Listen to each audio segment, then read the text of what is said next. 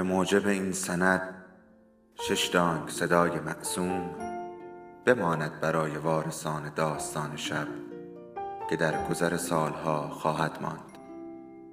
ارادتمند داستان شب.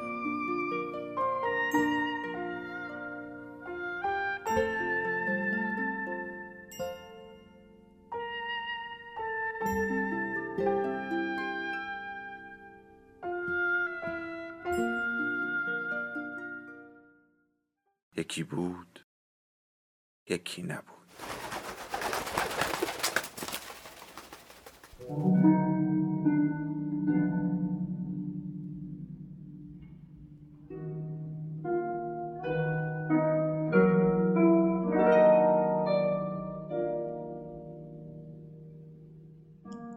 یاد داشت. خانه ادریسی ها در 11 مهر ماه 1369 تمام شد. میان انتشار جلد اول و دوم اندکی فاصله خواهد افتاد به دلیل سیقل و پرداخت نهایی در متن کتاب دوم. تمام رمان در چهار بخش است. چهار حلقه پیوسته که ضمن حفظ استقلال با حلقه های بعدی کامل می شود. پایان فصل چهاردهم بخش دوم تثبیت موقعیتی است پس از جریان سلسله ای از تغییرات. به همین دلیل ظرفیت آن را دارد که به عنوان کتابی مستقل تلقی شود در قالب روابط انسانی. اگر طالب تعقیب خط ماجرایی باشیم با انتشار جلد دوم خط به انتها می رسد. غزاله علیزاده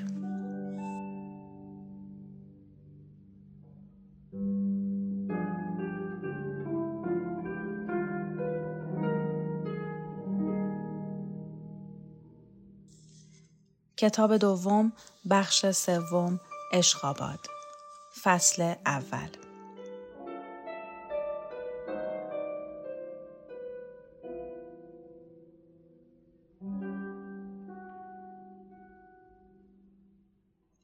پیش از غروب آسمان باز شد. وهاب سرخوش بود. یک صندلی حسیری برداشت. به سایه درخت گردو نشست. در نور نرمتاب خورشید قطره های شبنم بخار می شد. خانه ساکت و خلوت بود. سر را به پشتی تکیه داد. چشمان را بست. موقعیتی شناور داشت. آنچه در او تثبیت شده بود به سر موی بند بود. خانم ادریسی لقا و یاور مثل گذشته نبودند. امه پیش چشم مردها گشت و گذار می کرد و بی پیانو می زد. پا به پای تیمور می نشست. علف های هرز باغچه را از ریشه بیرون می کشید. رخت های خیس را می تکاند، پهن می کرد و گیره می زد. با بچه ها وسط چمن می دوید. سرود یاد آنها می داد. چارچوب ها را گم کرده بود. تأسفی هم نداشت. مادر بزرگ رازهای خاندان را برای رشید و کاوه با تمسخر بازگو می کرد. رومیزی نفیسی از گنجه بیرون آورد. تلفیقی از چشم دوزی و دالبر. روی میز پهن کرد. قهرمانها با لکه های چای و چربی کاردستی ممتاز او را زینت دادند. از باغچه گل میچید و در گلدانها میگذاشت. زیر دست و پای قدیر، شوکت و برزو. قهرمان رشید همه جا می گفت مادر بزرگی تازه پیدا کرده و بانوی پیر تصدیق می کرد. یاور از کوکان جدا نمی شد. حتی تصمیم داشت سر پیری خیاطی یاد بگیرد. از ته صندوق ها پارچه های گرانبها را بیرون می کشیدند. روی میز می گستردند و با قیچی سنگینی کج و کوله می بریدند. کوکان شلوار گشادی از ترمه بخارا برای یاور دوخته بود. پیرمرد لباس قدیم را کنار گذاشته بود و با جلیقه مخمل و شلوار گلمنگولی حتی به خیابان می رفت. خیاط شلوار را ضمن اتو کشیدن سوزانده بود و لکه زرد چشمگیری بالای خشتک مانده بود. یاور گوش به فرمان شوکت بود. در استکان انگار نقره چای میریخت. میگذاشت بر سینی مینایی. برابر شوکت و برزو خم می‌شد و تعارف می کرد. شوکت تصویر سیاه قلم پدر بزرگ را وارونه آویخته بود. نوک تاب خورده سیبیل ها سقف را نشانه می گرفت. پولک قرمز خون خری روی چشمهایش چسبانده بود. یاور اعتنا نمی کرد. خود وهاب هم مبرا نبود. حضور مسلط رکسانا رویای دور رهیلا را مثل قند در چای حل می کرد. آن دو را با هم می آمیخت. شخصیت دومی از جلوه اولی می کاست. سیمای اشرافی و تبسم رهیلا در خنده های رکسانا محو می شد. چشم های مه گرفته او با نگاه گدازان رکسانا شعله ور بود. اما قامت فرهمندش در باد پراکنده می شد. اجزای در هم ریخته گرته ذرات خود را در پیکر رکسانا به نظم می کشید. وهاب با حرفهای رکسانا مادرش را به یاد می آورد. مهمانخانه کوچک تفلیس، زن گداخته از تب، بر بستر آشفته. در خاندان ادریسی او اولین و آخرین زنی بود که در چارچوب ها نگنجید. رکسانا روی ایوان می نشست، رویا می بافت. عطر پیچک ها دور پیکرش می چرخید.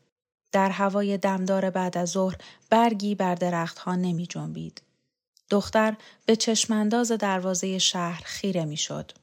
گاری ها و کالسکه ها رو به پای تخت می رفتند.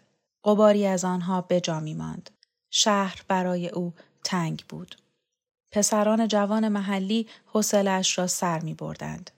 تا مادر وهاب به زندگیش پا گذاشت. پدر دختر از ماجرا بی خبر بود. مرد رفته را احتمالا شوهری بی می پنداشت. رعنا اغلب دروغ می گفت و کم کم دروغهای خود را باور می کرد. بیانی فریبنده داشت و رکسانا ذهنی آماده. قمار بر سر زندگی را او به دختر آموخته بود. سودای مبهمی که خود پاک باخته چرخشان شد. مرد پلک ها را نیمه باز کرد. دستی بر پیشانی کشید. آیا مادر بازنده بود؟ یا پرواز کوتاه و ناکامش در قیاس با زندگی پرملال زنهای خانه ادریسی نوعی پیروزی محسوب می‌شد. چهره به چهره مرگ. مجازات سختی پس داد. با پشیمانی برگشت و تا دم آخر در بستر ماند. نیمه شب از خواب می پرید. فریاد می‌زد و میلرزید. تا به دیدن نور را نداشت. در اتاقی تاریک و متروک خود را مدفون کرد. پرهایش را چیده بودند. اما دست آخر پرید. زندگانی مادر را در پرتوی تازه می‌دید از سطح دیگر منشور. زنهای خانواده از دم تسلیم و قربانی بودند. لوبا، خانم ادریسی و رهیلا هر یک پذیرنده تقدیر محتوم. نه پرتگاه ها را می شناختند، نه جرفای رنج، نه عشق و نه مرگ را.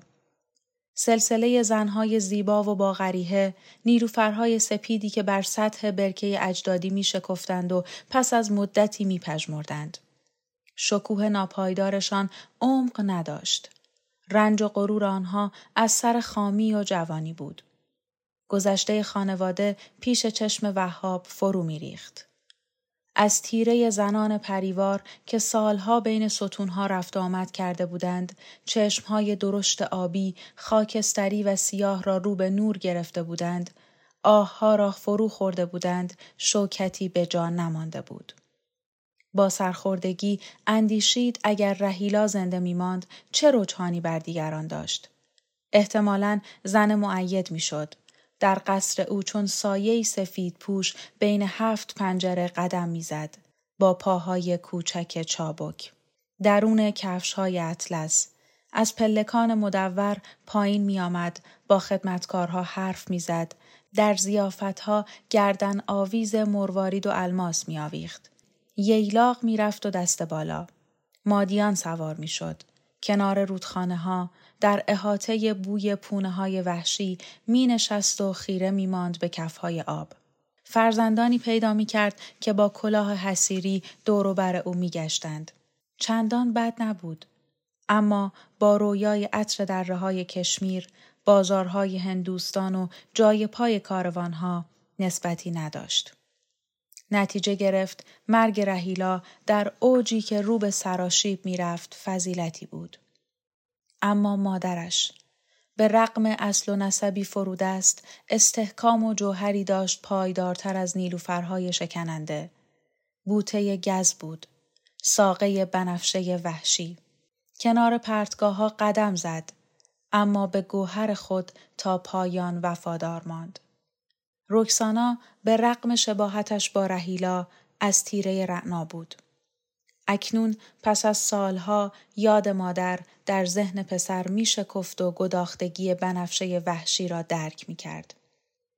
میراث قربت رعنا در رکسانا ادامه می یافت. دلش برای او تنگ شد. زیر شاخه های زیسفون تنها می ایستاد. با پلک های نیمه بسته تبسم می کرد. زنی در انتهای راه. رهیلا از هیچ چیز شاد نمی شد. اندوهش از سر خود پسندی بود. رکسانا سرخوش می بود. هرچند ملالی فرو خورده ته خنده هایش تنین داشت. واقعی تر از نگاه غمگین رهیلا که گوش به زنگ پناهی در زمین و آسمان بود. وابسته انتظارهایی بر نیامده. شوری سرخورده. رکسانا به مرداب نگاه می کرد. تالا به فرار را می دید. گفتنی ها را بر زبان نمی آورد و چه بسا فکرها که خود از آنها می ترسید. وهاب به تدریج می فهمید زن چگونه می توانست یک سر دروغ بگوید. در تلاش بی امانش نفعی را دنبال نمی کرد. آب از سر او گذشته بود و ناامیدیش در چنان اوجی که اندوه را تحقیر می کرد. وهاب از بدگمانی پیشین شرم زده بود و بار وجدان را میگذاشت بر دوش رکسانا. با شوکت قدیر برزو و حدادیان بیش و کم کنار می آمد. بین او و قهرمانها دره بود اما رکسانا از فراز دره ها می پرید. مرزها را مخدوش می کرد. وهاب از آتشخانه پرچم و شعار می ترسید. صفهای به هم فشرده حس خفگی به او می‌داد. سیل جمعیت کابوس دائمیش بود. از سوی دیگر رکسانا با همین سیل آمده بود. رود فروکاسته مرواریدش را راست به سوی او پرتاب کرده بود. دست برابر چشم گرفت. آفتاب همچنان میتابید. زنبورها و پروانه ها دوروبر او میپریدند. بینیش را خاراند. فکر کرد دریافت او از رکسانا شاید یک سر وهم باشد.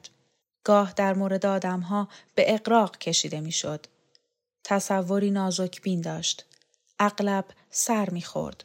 با این همه بر جزر و مد تخیل خود نمی توانست پیروز شود. رکسانا صبح شنبه با حدادیان و شوکت به آتشخانه رفته بود و برنگشته بود. سایه ای روی وهاب افتاد. چشم گشود و نیمخیز شد. یوسف دستها را به هم میمالید. نم پس نداده. کی؟ رکسانا از دوستداران قهرمان قباد چند تنی تو آتشخانه اونا خبر آوردن. صدای خشخشی شنیده شد. قهرمان قباد نوک چوب پا را روی علف ها می گذاشت و پیش می آمد. یوسف سراسیمه برخاست. پیرمرد دست را بلند کرد. لبهایش جنبید. جار و جنجال راه نندازیم. پشت به آنها کرد. دور شد و در انتهای باغ روی تخت سنگی نشست. یوسف از باغچه گلی چید. ضمن بوییدن نجوا کرد. دستش هنوز تو کاره. از فراز شمشادها جستی زد و لب حوز رفت. چهره را در آب فرو برد. یونس از پلکان پایین آمد. برای وهاب دست تکان داد. وارد چمنزار شد. چشم به خورشید دوخت. عجب هوایی بیا بریم قدم بزنیم. از باغچه بیرون رفتند. پا به راه شمپوش گذاشتند. وهاب طاقت از دست داد. یونس رکسانا برنگشته؟ یونس شاخه ای را تکاند. قطره های شبنم روی موهای او افشان شد. رکسانا شبیه آبه. وهاب آستین او را گرفت. یعنی چی؟ دیدی آب جایی بمونه یا رخنه به بیرون باز می‌کنه یا بخار میشه. حالا رخنه رو باز کرده؟ اون به کار خودش وارده. در استواگاهی آب چشمه تا ذره آخر بخار می‌شد برگهای صدر و خیزران، خرمن گلهای بغدادی، سعلب و بوستان افروز پشت مه گرم می‌رفت. زمین میلرزید. عین سماور جوشان چوبها ترک میخوردند.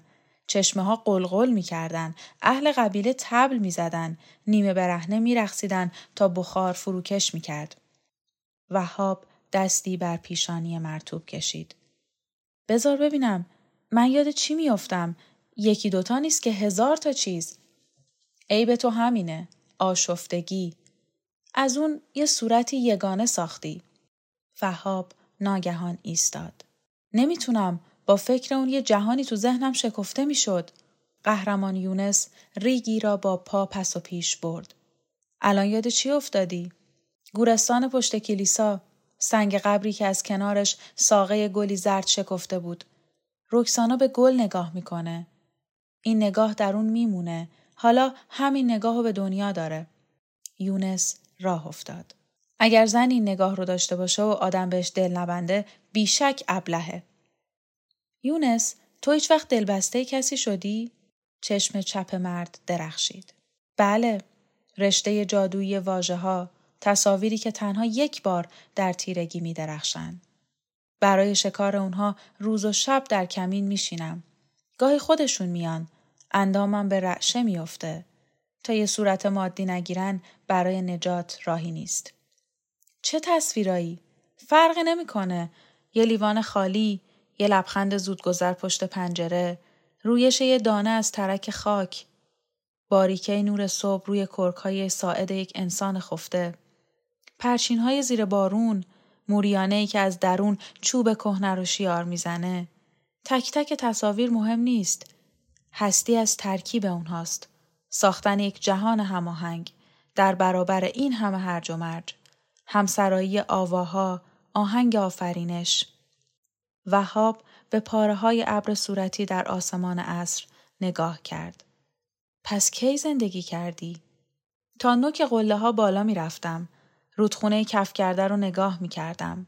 روی علف ها می خوابیدم. سایه ابرها روی دره ها پیش می رفت. من تو پنج سالگی پیر شدم. حالا هم هیچ سنی ندارم. گردش زمین و زمان رو بیهوده می دونستم. بعدها اعتقاد پیدا کردم در بیهودگی یک معنایی هست. هر رابطه ای به اصل خودش می‌رسه وگرنه نابود میشه. دستها را بر سینه صلیب کرد.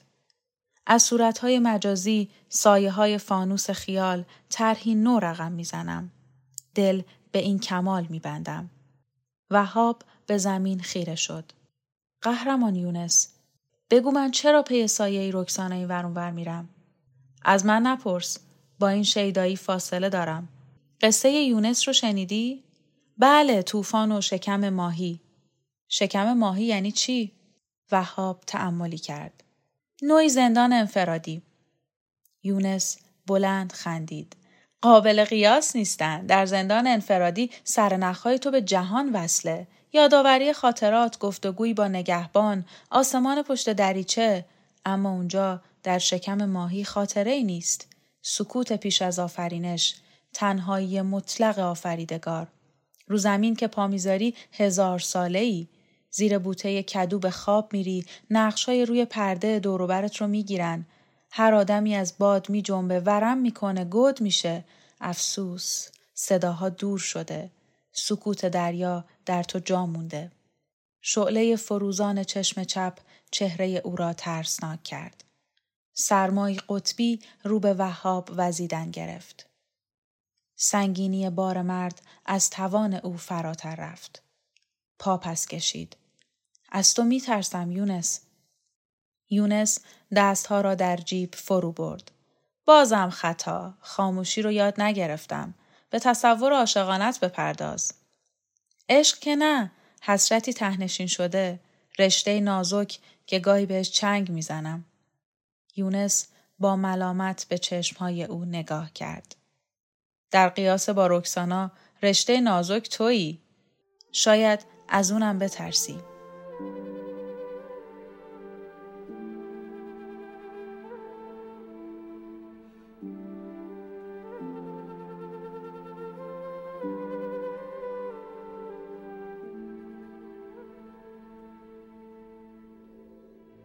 داستان شب بهانه است. برای با هم بودن دور هم نشستن شنیده شدن.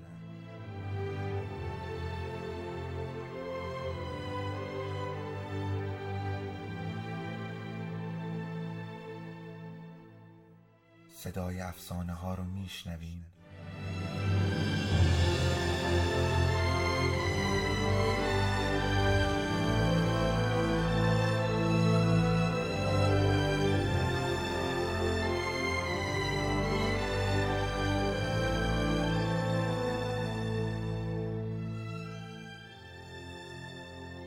شبتون بخیر.